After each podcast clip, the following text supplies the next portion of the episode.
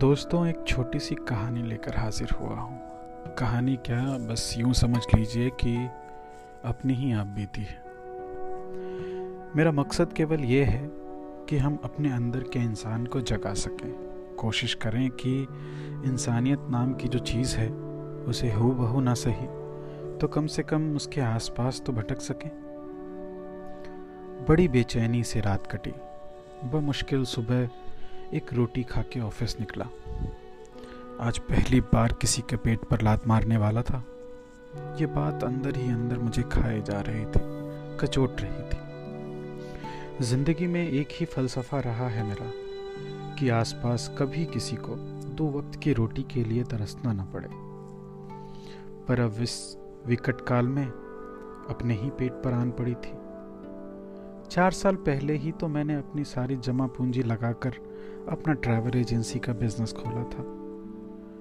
हमेशा से मेरा ये सपना था कि अपना खुद का ऑफ़िस हो मेरा। पिछले चार साल में लखनऊ ने ढेर सारा प्यार दिया मुझे, वरना बड़े शहरों में कहाँ लोग आउटसाइडर्स को अपना मानते? बिज़नेस भी भगवान की दया से अच्छा जम गया था। मगर पिछले एक साल में बिज़नेस ना के बराबर रहा है। पूरे दिन में एक या दो टिकट मुश्किल से कर पाता हूँ।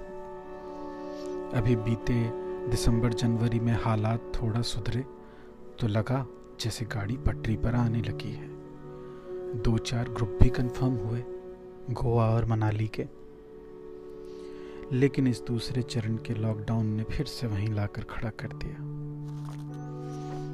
मेरे ऑफ़िस में चार लोग काम करते हैं, सुनील, अरबाज, अर्चना और शमीम। सुनील और अरबाज ऑपरेशन संभालते हैं। अर्चना कस्टमर सर्विस देखती है और शमीम ऑफ़िस बॉय का काम करता है।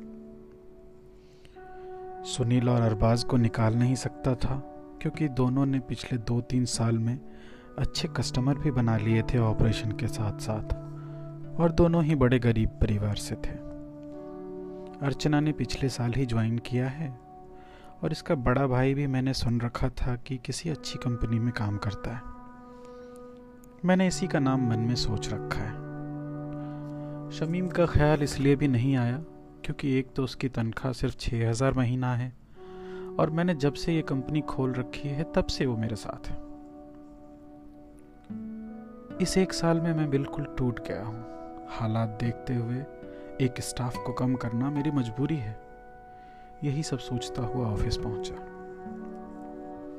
मैंने चारों को बुलाया और बड़े उदास मन से कहा, तुम सबको ऑफ़िस की स्थिति पहले से पता है।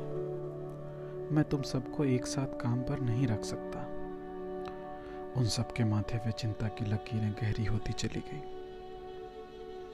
मैंने पानी से अपने गले को तर किया। किसी एक का हिसाब आज मैं कर देता हूँ। सब एक दूसरे की शक्ल देखने लगे। फिर मैंने कहा, अर्चना, तुम्हें कहीं और काम देखना पड़ेगा।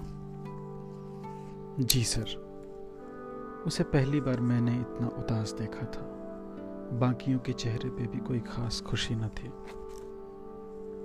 अरबाज जो उसी के मोहल्ले में रहता है, जैसे कुछ कहते कहते रह गया, मैंने ही पूछ लिया। क्या बात है अरबाज तुम कुछ कहना चाह रहे थे? सर, इसके भाई का भी काम एक महीने पहले छूट गया था और इसकी माँ भी बीमार रहती है। मैं कुछ और बोलता कि तभी सुनील ने कहा, सर, अगर आप बुरा ना माने तो एक बात कहूँ? मैंने कहा हाँ हाँ बोलो। देखिए सर, किसी को निकालने से अच्छा है हमारे पैसे आप कम कर दें। पंद्रह हज़ार की जगह आप दस हज़ार ही हमें दें। मैंने अरबाज की तरफ़ देखा। हाँ सर, मैं इतने में ही काम चला लूँगा। छूटते ही समीम ने भी बोला, सर, मेरे भी दो हज़ार कम कर दो, लेकिन अर्चना को मत निकालो। मैंने पूछा, तुम लोगों को ये कम तो नहीं पड़ेगा ना? सबने एक साथ कहा, सर, एक साथ ही भूखा रहे। इससे अच्छा हम अपना अपना निवाला थोड़ा कम कर दें। मेरी आँखों में आँसू छोड़िए बच्चे अपने अपने काम पर लग गए। मेरी नज़रों में मुझसे कहीं ज़्यादा बड़े बनकर। दोस्तों, मास्क कफन से छोटा है। इसे अपनी ज़िम्मेदारी समझकर पहनिए।